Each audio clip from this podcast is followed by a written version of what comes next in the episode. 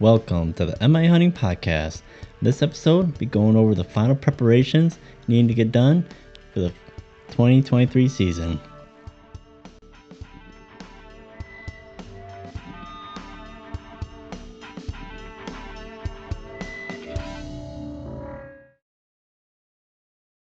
All right. Welcome to the MI Podcast. Thank you for tuning in as always. So, yeah, I mean, we are looking at the second week of August right now, and we only have about a month and a half until the opening of the regular archery season. Now, we do have here in Michigan, you know, the uh, you know youth hunt and liberty hunt, uh, as well as an early doe antlerless or antler season uh, here that's coming up in September as well. But the bulk of the hunting really isn't going to start until October 1st, uh, as that's when bow season opens up for uh, the general public. And with that being said, I mean, we don't have much time, especially if you're one that likes to have your air hunting areas kind of soak for a little bit without any significant pressure.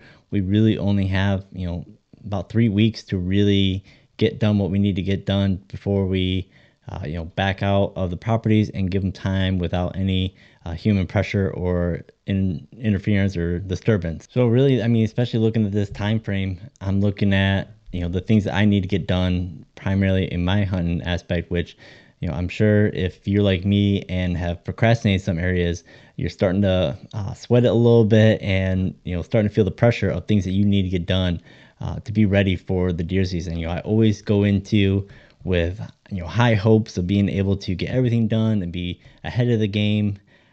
But in most cases, I always find myself in at least some areas, you know, struggling to keep up and get everything done beforehand. So some of the things that I'm going be really focusing on this time of year is getting my food plot work done, uh, making sure my bow setup's ready to go and tuned up, tuned up, ready to go, making sure I have all the necessary equipment that I was hoping for for the year. So that's for both archery season as well as for the firearm season. The big one with that again is ammunition. Doing some last minute scouting and then making sure my tree stand work is done for the season. So we'll get more into depth in each of those areas, and I'll explain kind of what I'm doing and what I've been planning on uh, accomplishing before the season starts to make sure I am ready in those aspects. But before we get into those topics, uh, let's go ahead and jump over to the conservation news desk. It's been a while since I've uh, done one of these, and there's a couple of news stories that I wanted to highlight and cover with you. So let's jump into it.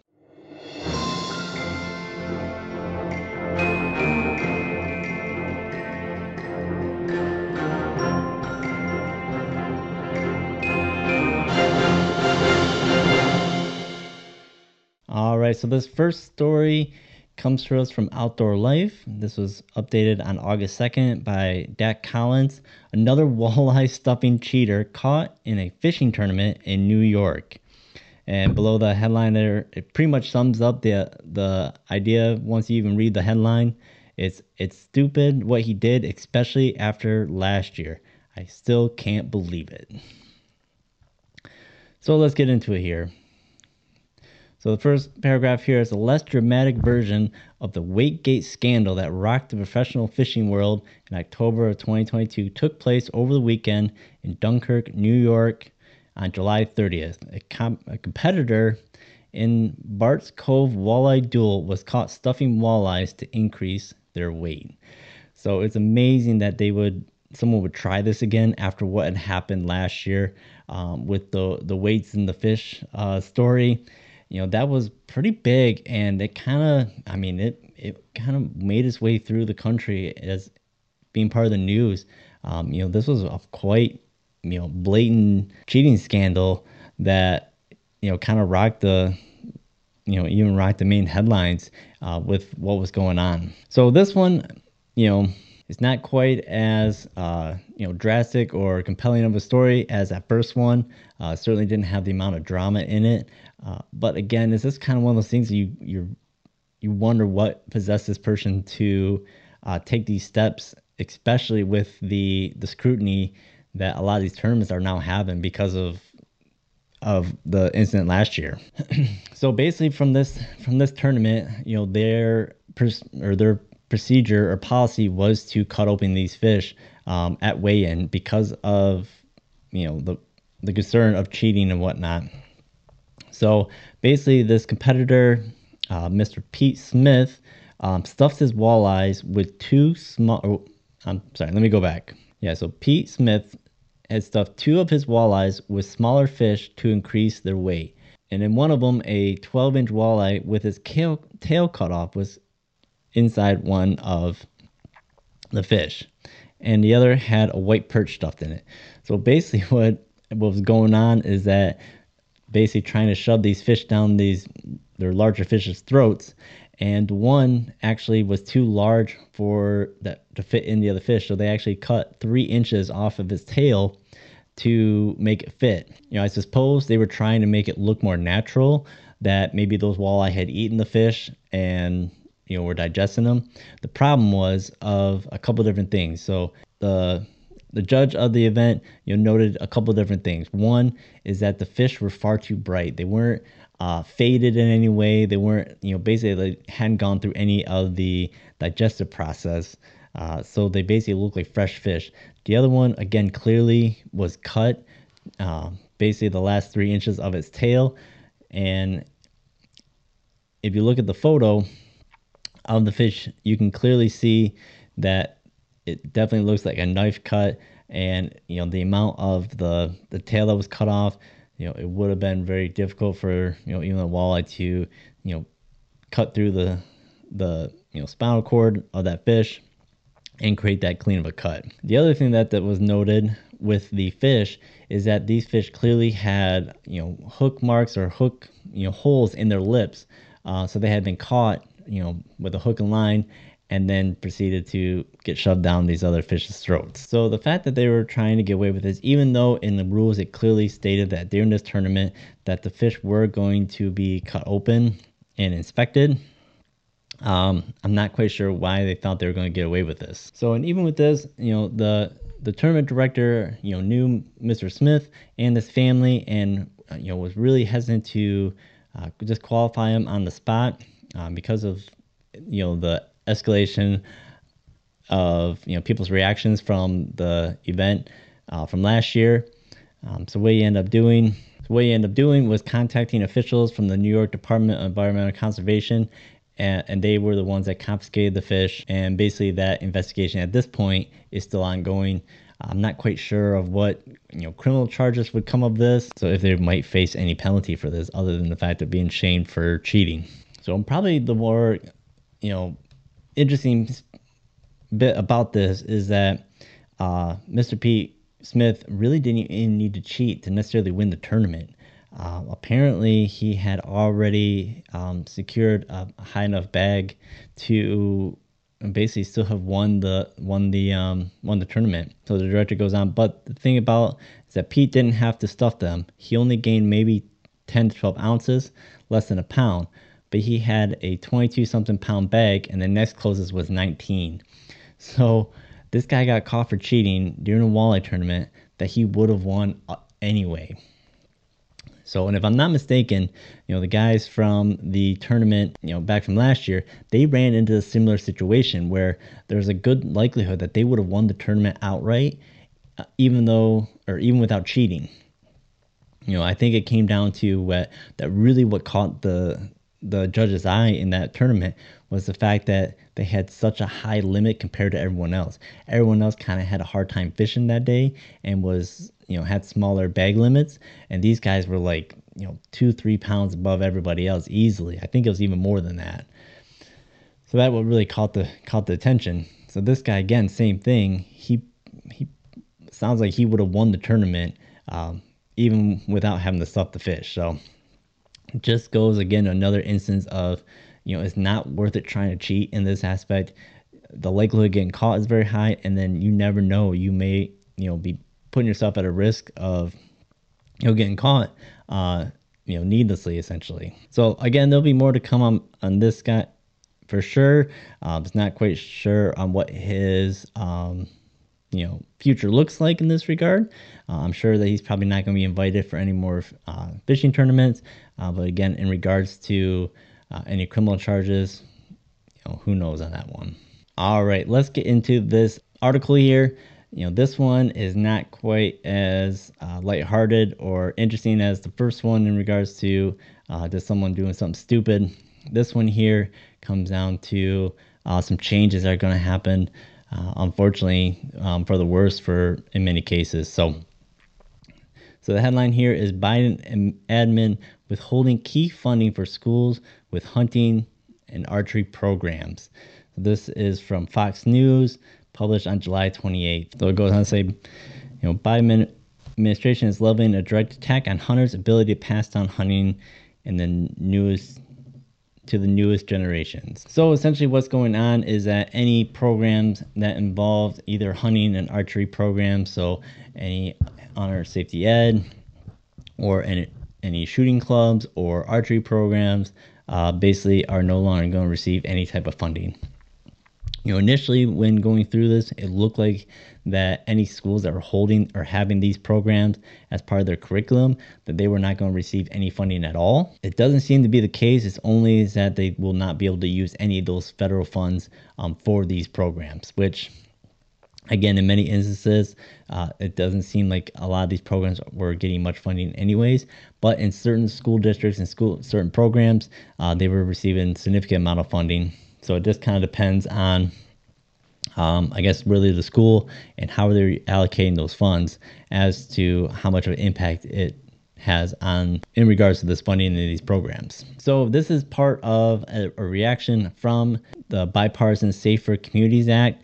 You know, it looks like that the Department of Education has you know interpreted it as that these programs are not um, you know basically or these programs are in violation or do not support from this law. So they are banning any funding to go to any of these programs. So really the the two things to really focus on with this, you know, this news and this article is that it's coming from the Department of Education has made this determination and is as a result of this of the bipartisan Safer Communities Act. Now, a senator from a Democratic senator from Colorado has uh, sent a, basically sent a letter uh, to the Department of Education, uh, basically requesting that they reconsider their decision. So I looked into it a little bit more and kind of got a synopsis of what the Bipartisan Safer Communities Act is. Now, this is actually an 80-page, um, you know, bill. So I didn't read through the whole thing. So I went through um, Mountpedia to just kind of get synopsis of kind of what the bill was intended for, what the goals are.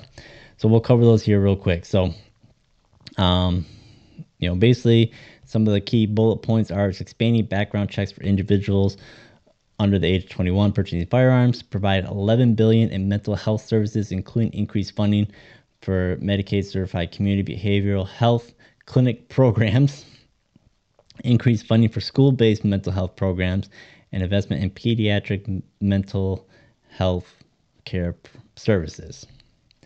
Uh, preventing individuals who've been convicted of domestic violence, misdemeanor, or felony in dating relationships from purchasing firearms for five years, providing uh, 750 million for state grants to implement crisis intervention order programs, also referred to as red flag laws, that would allow authorities to confiscate firearms for individuals who have been dis- determined by the court to be sufficient or sufficient to be a sufficient danger to themselves or others. The grant would also be used to support mental health courts, drug courts, veterans courts, and extreme risk protection orders, providing two million in community-based violence prevention initiatives. So a lot of this is just simply provide funding and resources to basically crack down on uh, basically those who would misuse firearms. So uh, basically, the senator that wrote the letter kind of summed it up really well as well as well that you know these programs are basically imp- you know good tools to ensure safety of use of firearms and you know archery equipment and whatnot. You know this is these are programs to make people safer with firearms and you know basically educate them on the dangers uh, associated with. So the fact that they're uh, cutting these programs or you know making an effort to cut these programs you know does not align with the the bill that they say that it's supposed to follow. So, um, you know, it definitely has a, a little bit of a flavor of that they're trying to, you know, cut these programs because they just simply don't like the programs outright. You know, there's certainly has been a strong push from the anti-hunting groups to get these programs out of the school systems um, and get basically to shut down as much as they can in that regard. So definitely has kind of that feel, but again, it's going to be hard pressed to really get that answer or to really determine if that's what's going on here, or if they just mi- simply misinterpreted the law. Um, but yeah, you kind of be the judge on that. Um, so yeah, just wanted to highlight that and you know something to keep an eye out for. You know, certainly too if you are looking to uh, voice your uh, opinion on this or to um, you know basically to to you know have a voice in that regard. There are several outlets, um, the Safari Club, as well as the Sportsman Alliance. Uh, they have links to where you can follow those um, to send to your congressperson uh, to you know basically give your opinion on the on the subject matter and to push back on this if um, if you so choose to do so. All right, so that's it for the news um, portion of it. Again, there's going to be more information uh, linked down into the description. So if you do want to follow any of those links, I will put them down in the description below to where you can follow those uh, and you know submit your those forms. All right, so let's get into the topic at hand here. So yeah, really, I mean, we are down to the wire when it comes to the preparation for deer season. Um, you know, one of the big things that I've been really stressing about, especially uh, during that first week of August, was trying to get my food plots in. You know, we've we've had a pretty you know significant spotty uh, regards to you know when the, the rain was going to come, as well as I had a our family vacation plan um, for this past week as well. So I was looking at the rain forecast and trying to decide on if I'm going to try to plant before we leave um, for our vacation or try to catch it afterwards. You know, I really didn't like the idea of you know doing after because you know that put you know those plants you know a couple weeks further back um, or delayed um, on starting to germinate and start growing and start to put on some biomass um, than I typically like to do. The rain forecast wasn't the best though, but then we did have a day that looked promising. So I had, ultimately ended up deciding that I was going to plant on that day. Unfortunately, the rain that was intended the following night really never came. So we'll see what happens in that regard. Uh, hopefully, I still get pretty good germination. I, you know, I kind of get a little worried because that's essentially what happened when I tried planting my my summer or my springtime, you know, cover crop slash food plot. You know, ultimately I planted and we had a pretty decent chance of rain for the following day and it just never came. And of course, everyone knows we had quite the dry summer where a lot of the summer food plots really didn't take off like they should have. So when it came to my even my springtime planting, you know, I I was kind of up in the air exactly how I wanted to handle this. So essentially what had happened during the course of the summer or from that summer planning, you know, I tried for the very first time using a roller crimper. Now, I had some mixed success with that in regards to some of the plant species, it did really well uh, at being able to crimp. So, a lot of like the really stemmy stuff, so the rye, uh, crimson clover, um, even some of the old brassicas that were starting to stem out um, and trying to flower, those were crimped down really well. Uh, the two areas that I really didn't have any good success was with the the two areas that or the two different species that really didn't do all that well whereas the white clover that really didn't get uh, terminated you know it did get set back a little bit it did look like it was starting to die but those plants bounced right back up again and ended up coming up again and kind of taking over that area where they were really dominant beforehand as well. The other one again was the uh, hairy vetch that was in the in the mix um, from the fall uh, carbon load. You know this is kind of like a like a bit of a stemmy kind of viney type plant. Uh, that one it didn't get you know basically destroyed at all or didn't start to die at all. You know it got laid down with all the rest of the plants, but shortly after it stood right back up, stayed green, flowered out, and it wasn't until probably the summer when it probably seeded out unfortunately that it finally did you know die off because um, when i went back this uh, a couple weeks ago, you know, that plant was really pretty much dried up and dead. So basically, what I had on my hands was one, a lack of uh, the the summertime, you know, crop coming in. You know, it just I didn't get a good germination. It didn't grow in because of the dry weather, and so I had a lot of thatch from the rye and the crimson clover that uh, got killed off beforehand, as well as a bunch of other vegetation and even some weed growth that kind of made its way through um, without any sufficient ground cover. So I basically kind of chalked up that I had two different options. One was to uh, come through with a tiller and do a mechanical tillage and terminate the plants that way by just tilling them up, breaking them up, uprooting them. Or the other option was to use glyphosate and spray them out and do a chemical burn on them. You know, both of them had their pros and cons.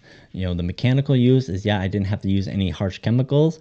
The problem is, is I break up that soil, expose a lot of, basically uproot a lot of that organic matter, um, the carbon, as well as destroy a lot of the microbes um, that were in that soil. Basically, that mechanical process um, destroys some of the larger microbes, and then also it basically over aerates the soil essentially and uh, can make it towards a very harsh uh, environment for those microbes to survive um, with that mechanical process. And then when it came to the chemical, again, you're using chemicals, using glyphosate or Roundup, and you know there's some precautions with that as well as you know things I've learned in regards to the fact that it can um, you know inhibit your plant's ability to um, uptake nutrients or kind of suppresses some of your nutrients in the soil. Um, so if, if, you have some mineral deficiencies, um, it may be as a result of some of that glyphosate uh, now allowing those uh, minerals to be you know basically uptaken by the plants. The plus side of the of using glyphosate is I'm not disturbing the soil at all. Everything stays intact, so I'm not uprooting anything. I'm not disturbing the soil, keeping that soil covered in that regard. The other downfall with the glyphosate is that I did have that additional thatch.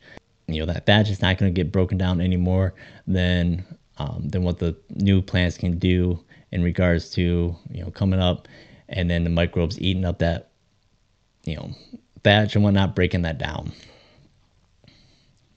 I guess that was the other plus side with doing the potential of tillage is that I have a nice clean soil bed to work with uh, with no buildup of thatch that's going to prevent any um, you know seed to soil contact or not going to you know be too thick of a mulch to where the seeds can't you know push their way through before they run out of energy. So ultimately, uh, for this time through, I went with the uh, spray method. So per my usual process, I spread the seed out into the standing vegetation. Once that's done, went through, sprayed it, and then cultipacked it behind me um, after spraying to lay everything down to try to push it down and push those seeds in the ground with that thatch laying on top of them. So, and ultimately, from here on out, I'm not going to go back to the property or not look at the food plot uh, area, you know, at least for another two weeks or so you know, I've, I've made the mistake before where I go down there too early and those plants are really starting to really starting to just come in and re- feeling really disappointed the fact that you know it's not looking as good as I thought. So a lot of times with that, I just give it time. And then, you know, an absolute worst case scenario that if for whatever reason these seeds didn't germinate or I didn't get a good stand or I didn't seed uh, evenly, if I have, you know, bare spots and whatnot, then I'll go through usually around that first week of September um, or actually about first of September to about mid September, and supplement with some just you know rye grain and fill in those bare spots um, or make up for any you know, areas that didn't come in as well as they should have. So the next big area that really needs to get done before uh, season gets underway is making sure, especially your bow equipment is ready to go. So for me, um, I basically or I essentially have bought a brand new bow. I've got I purchased the the brand new uh, Prime RevX two, and you know basically I'm finishing up the process of getting that bow uh, broken in and tuned in. So you know I put about you know pretty close about 200 arrows through it uh, since I've gotten it. I'm gonna take it back to the bow shop, make sure everything's still in line because that string is gonna stretch out. Everything's gonna kind of settle into place make sure everything's tuned up again, make sure everything's still plumb. And then from there, I'm gonna finish my uh, you know sighting in process. Now, fortunately, this bow has pretty close to the same specs that my old bow had. Technically, is about you know three feet per second slower, um, but in regards to um, the accuracy so far, it seems pretty pretty on par with what my current or what my old bow um, was in regards to my sight tapes and everything like that. So I've actually been able to just make some uh, adjustments to the, the the housing or the mount for the housing for my new bow, and I haven't had to move any of the sight tapes yet. But I'm not going to finish or not going to say it's sighted in yet until I get that final tune tune up done and then know that you know that bow is shooting the way it's going to pretty much for the rest of the season. From there, gonna fine tune, make sure those sight tapes are accurate and that the bow is shooting on spec. If it's not, I'm gonna have to pull those sight tapes off, reapply or basically resight in and apply new sight tape that matches with the new bow setup. So in regards to my arrow setup, you know, that's to stay the same. Uh, fortunately, I'm not to make too much of a change with that. You know, I've already played around with quite a bit of different fletching configurations. I pretty much got my arrow weight down, so that's not going to change too much. Basically, I've kind of already dialed into what fletching, fletching configuration I'm going to run for the for the season. Uh, a couple of different changes I am going to make uh, that I do still need to finish up, you know, getting the rest of the arrows set up is I'm going to be adding a white wrap to all of my arrows. It's going to be all of my arrows. Now, the big one is the main reason is that is for the hunting scenario. So I typically run on orange fletching, but downfall is again during uh, during the fall. You know they can be kind of hard to see in some of those leaves. Um, yeah, I figured going with orange was going to be a nice bright color that would be easy to see not so much. I didn't really think that one through. But um, the big thing is is that when it comes to looking at the arrow and determining the type of blood that's on it, you know, with the color scheme of the arrow and the fletchings, um, you know, you really had to either you know wipe some blood on your hands off the arrow or um, you know really look at what's on the ground to really get a good idea of the you know the shade or the tint of the blood really. So I'm adding a white uh, wrap on there to make that easier. So when I look when, when I when I inspect that arrow, uh, I'm able to you know make a little bit better uh, educated guess on exactly what's going on with that. I've also um, going to add in a white fletching as well. So it's going to add some additional white to it to be able to help uh, you know get a better picture of that blood as well on that arrow. The other thing I'm going to be doing this year is playing around again with some of my broadheads. For one, um, harvest a deer with a uh, single bevel broadhead.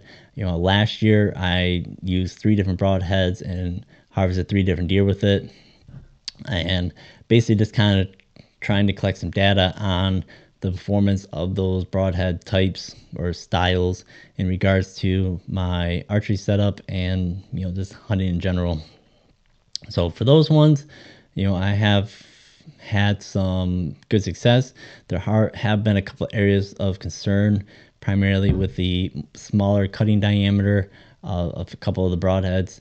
You know, they basically, if you essentially, if you're like me and end up hitting high, you don't get a good blood trail. Uh, essentially, the, from the smaller diameter hole, as well as with the chest cavity filling up before it really spills out onto the ground.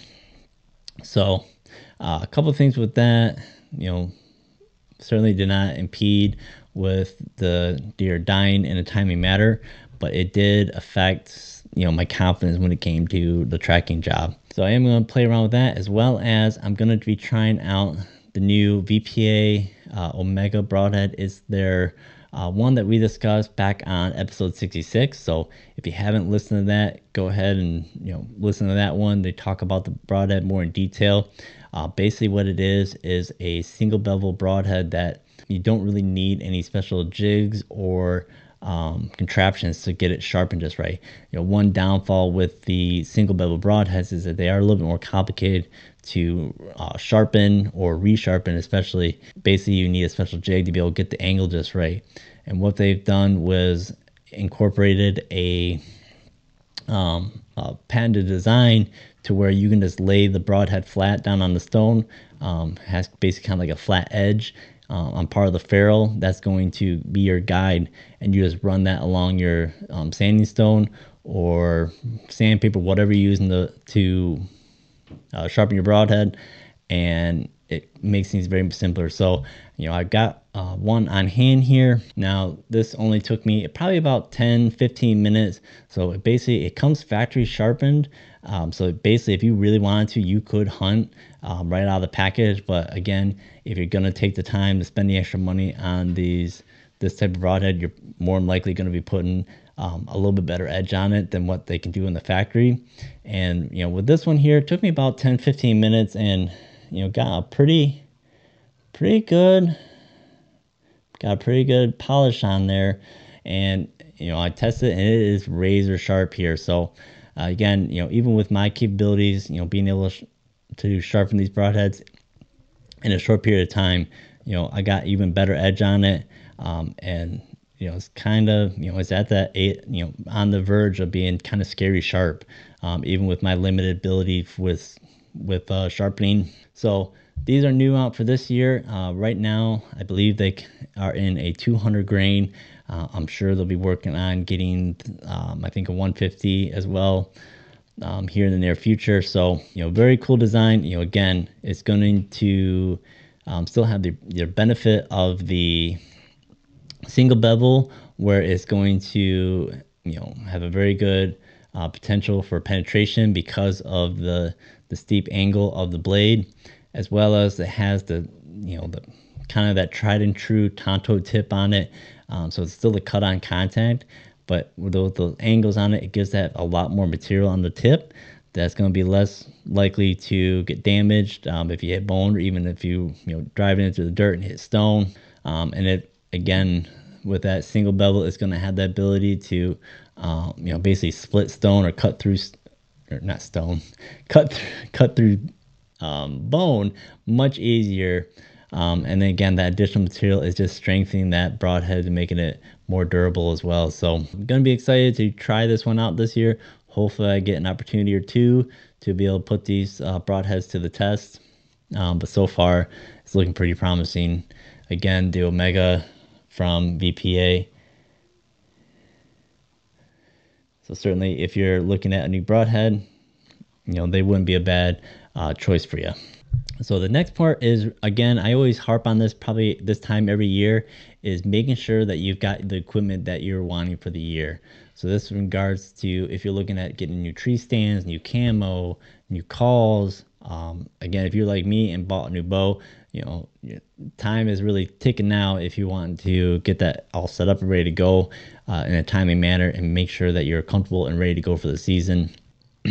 so yeah, it's really just making sure that you buy this, uh, the equipment that you're looking to invest into now, um, sooner or before later, because you know you don't want to run into. You know, we kind of learned during COVID that you know that there are disruptions in the supply chain, and what you order, you know a couple weeks from now may not even make it in time for hunting season and you may have to supplement until that equipment comes in so and then the other thing is too in that regard is getting your new equipment. Make sure you're testing it. Make sure you're trying it out getting familiar with it um, before you take it out to the woods. You know even as simple as a brand new pop-up you know pop-up blind you know my wife got me one uh, for last year. You know i try it out you know put it up in, in my basement just getting the hang of being able to open it up close it back down again you know, knowing where all the anchors are, you know, just making sure you're familiar with your equipment uh, before you get, you know, into the hunting situation.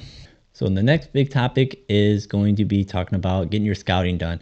Now, hopefully, uh, over the course of the year that you have gone out and done some scouting, you know, ideally you should have a pretty fair grasp of the areas that you plan on hunting, and have a, you know at least set foot boots on ground uh, at least once by now. Now, this is one area that I have, you know, kind of faltered on. There are several areas that I've kind of hunted in the past where I kind of know the area, but there's a lot of spots I haven't explored before that I still need to get to. So that's one thing that I got to get done yet is kind of doing another, uh, you know, doing another deep dive into some of those areas that I've kind of piqued my interest. So again, same thing. You know, a lot of these areas are areas I've hunted before, but maybe not necessarily in those exact spots. So I'm familiar with the terrain um, for the most part, but there is some you know details that I still need to explore to find out if it's still a viable area.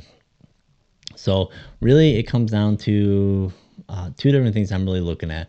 Some of those new areas that I want to explore and confirm whether or not they're going to be a, a viable hunting spot or you know how much deer are used in those areas or if it's an area that I'm going to be hunting or just kind of you know consider you know something that I can kind of brush off for the time being as not a really good or yeah, not very hot spot. So some of those new areas, you know, get get boots on ground, confirm whether or not they're they look promising or not. Uh, a lot of times I'll go through and kind of highlight you know three, four, five, six, seven, almost up to ten areas at a time or spots within an area at a time. Go through, walk it, walk through it at least one time uh, and confirm some of those spots that you know may or may not have necessarily the cover that you're looking for, or you know a lot of times what ends up happening is that it's just not quite what the map showed. So whether it comes down to if you go in there and and there's a lot of thick cover in there, a lot thicker than you thought, to where you won't be able to sh- you know get an area sh- to be able to shoot or anything like that, um, or if you know maybe the it's you know wetter and more swampy than what you anticipated or one that i've ran into before is i go into a spot um, looking at the map and come find out it's been recently logged. So that those trees and those that cover that i was looking to you know scout out is now open ground. So the, maybe the terrain was there but all the cover is gone now. So it's good to set get boots on ground in an area that way you're not surprised, especially if you try going in there for like a morning hunt or something like that and may not have you know set foot in that area before. It's very easy to get you know discombobulated in an area and kind of lose your way and you know kind of scoop your hunt by you know either going too far or not going far enough into a spot. The other area that I'm really um, I really focus on quite a bit is revisiting spots that I know. So this happens, you know, every year when I go into a new spot and I find something that I didn't from the year before or learned something that I didn't, you know, realize from from the year before. You know, it's amazing how much more you can learn about a property going back into it with kind of a new perspective, a new outlook even. Uh, you know, I've talked with a couple of different buddies about this where you know you go into a spot that you've hunted for years and you still feel like you're learning or learning some of the nuance of the of those spots and it can get really complicated too if like on my uh, on a pub, private piece where some of the food sources might change. Um, you know if it's you're on ag fields how, how that changes year after year after year and how those deer react to it. Or even just learning uh, new you know new spots where you really didn't think the deer utilize, come find out that they're utilizing it in a certain way. So I, have ran into that several times where it's you know go through and come across a trail that I never encountered before and realize, oh my gosh, you know, there's a significant amount of deer that are cutting through the property in a way that I wasn't expecting. Or even more exciting is when you kind of walk through an area that maybe you haven't you know walked through in a few years or haven't gone through at all and realize you have a significant amount of buck sign or you find a buck bed or something like that in there. Exploring those areas um, on a property that you, either you haven't explored before or you know revisiting those spots within a property that you feel like you're very familiar with just gets you more equipped to understand that's how the deer are utilizing the property. So I'm, I'm a big proponent to um, you know going back into revisiting properties, rescouting, and learning just a little bit more about uh, those properties. Again, there's a lot of times you can miss something or catch something that you might have missed before that, that kind of you know you might have bits and pieces of information and this new piece that you just you know discover can kind of put the whole picture together for you and uh, basically make it to where you know you understand the property that much more and kind of see the big picture in regards to that. Really that whole rant is really just comes down to you know you can never learn too much about a property you know scouting and scouting and more scouting and learning about those properties and how those deer utilize the property or move along the landscape uh, so that way you're better prepared to be able to ambush them and hunt them all right now we are going to talk about something that's not as fun to talk about but is extremely important. It's checking your equipment out. You know, we're we're talking really about tree stand work.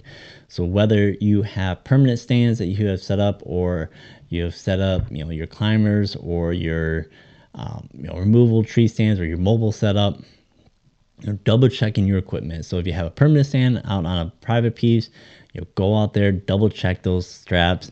You know, if they look like they're worn, if they look like they need to be adjusted, you know, make those adjustments you know, even if it's questionable on how those straps are doing, double check them, loosen them up, reapply them, and make sure that they're good and solid. You know, if you have a mobile tree stand, double check your straps. You know, from those all those you know times you put the tree stand up and take it down. You know, that's a lot of abuse on those straps and buckles that you want to get those checked out.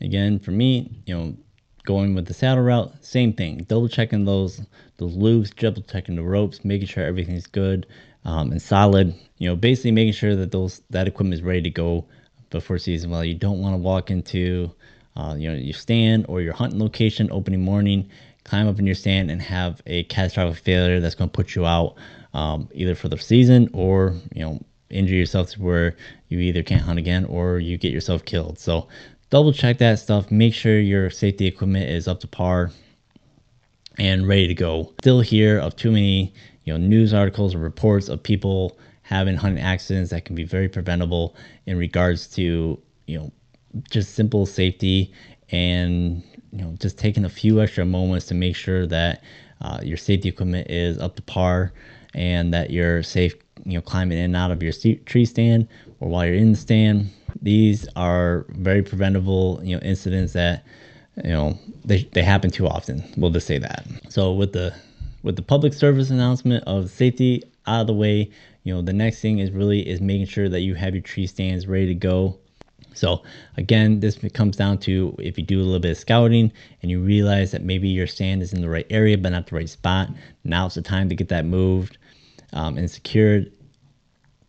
That way, it's ready to go and you're not causing too much disturbance. You know, getting ready for you know as we get closer to the season. You know, I myself have still, you know, I've talked about this before as well, where uh, my hunting blind for my rifle for my rifle blind, it's in a really good spot. The problem is I put it too close to where the deer are moving. So I kind of had the idea that I was going to have this both a rifle and archery blind. The problem is is that you know for archery season, you know being right on the food source, you know in most instances where this blind is at is actually too close to where the deer are bedding on the edge of the food store. So I actually have walked out to the blind and had literally the tree right behind it had a rub on it. So these deer are you know coming right up onto the blind. Actually, a, a few years ago, uh, while hunting opening morning, I or it was opening evening. I had a, a, fawn basically gnawing or eating the leaves off of a willow that I use as cover for the blind itself. So it was literally right below me, um, eating onto the vegetation that was in my blind. So this year I'm going to move it off to one corner of my food plot. Basically, give me a still a good vantage point of the food plot itself, but gets me away from that cover a little bit. Because part of the issue with being right on top of everything is that uh, you know, as you come into the stand, if there's any deer bedded within that close vicinity, they're gonna hear you. They're gonna smell you more than likely. And then the other thing is too is that by the repeat going in there, leaving ground scent, you know, it just disturbs disturbs that location just a little too much.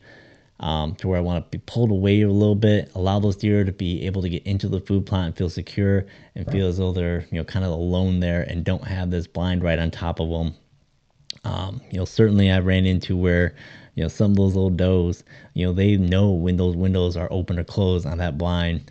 Um, so by pulling away a little bit, moving outside of their comfort zone or out of their little bubble where they will maybe feel a little more secure with that blind being there. Um, hopefully it entices more deer movement, um, especially from that direction where the where the blind was originally set. So something as simple as that, where you know you had it in a good spot, but it may not been the right spot. So again, that goes along with the learning of a property and be able to um, come up with a better game plan, um, you know, the following year. So but that's pretty much it. I mean, a lot of it is kind of you know wash, rinse, repeat in regards to um, practicing with your bow, getting your equipment ready, um, scouting, you know, making sure everything planned out, uh, you know, ahead of time is ready to go. You know, food plot wise, if you know, basically from from July to all the way up until the end of August is really when most of the people are planning along the Midwest. Um, so now, you know, if you're doing any habitat work in that regard, you know, you're looking at the rain forecast, getting that seed in the ground, that we have a good food source for the winter. Um, and for, I guess, for hunting season as well into the winter time as well. And yeah, I mean, certainly too is basically that time frame where you're just focusing on those that detail work, um, dialing the last few details really, and you know just so you're ready to go for when season starts. Again, it's to be here before we know it. So um, we're already looking at, uh, you know, my oldest daughter. She wants to go out and try hunting this year. You know, she got a taste for canned venison and absolutely love it. And I told her that if she wants to have a whole lot more of it, then she needs to go out and help me, you know, harvest some deer. And she was all in favor of it. So um, we're going to be practicing a little bit, uh, getting her accustomed to doing some shooting. So we're going to start out basically with the air rifle, move up from there to a 22, move up from there, and then we'll just kind of see where her comfort level is. So it's still undecided yet on if she's going to be, you know, hunting with a firearm or if we're going to take the crossbow out and try with the crossbow. Um, again, pros and cons to both of those. You know, the rifle's got a little bit more uh, distance where you can go out and reach and touch something. Uh, the, the crossbow is probably going to be a little more comfortable for uh, a little less intimidating. So we'll see how it goes in that in those preparations as well. Um, see uh, how she'll do uh, when it comes to her uh, time behind the trigger. So that's it for this episode. Really, um, you know, again, it's a lot of just the same um, things that you should be, you know, kind of nailing down every year of getting those preparations done. As a quick update as well, you know, I do have some final details coming out on the the um, my website, which I'm gonna have a store as well. So you'll be able to purchase these hats as well as some logo uh, t-shirts, long sleeve shirts, uh, hats, stickers, hoodies, um, and a few extra products. And then also there is going to also be a members area as well. So this will be for anyone that wants to uh, kind of lend their support to the to the show and get some additional benefits out of that as well. So if you go onto the website, which I still have probably about another week or two to finish up the last few details before that's released. I'll make a full announcement when that when that does become available and the store is open as well.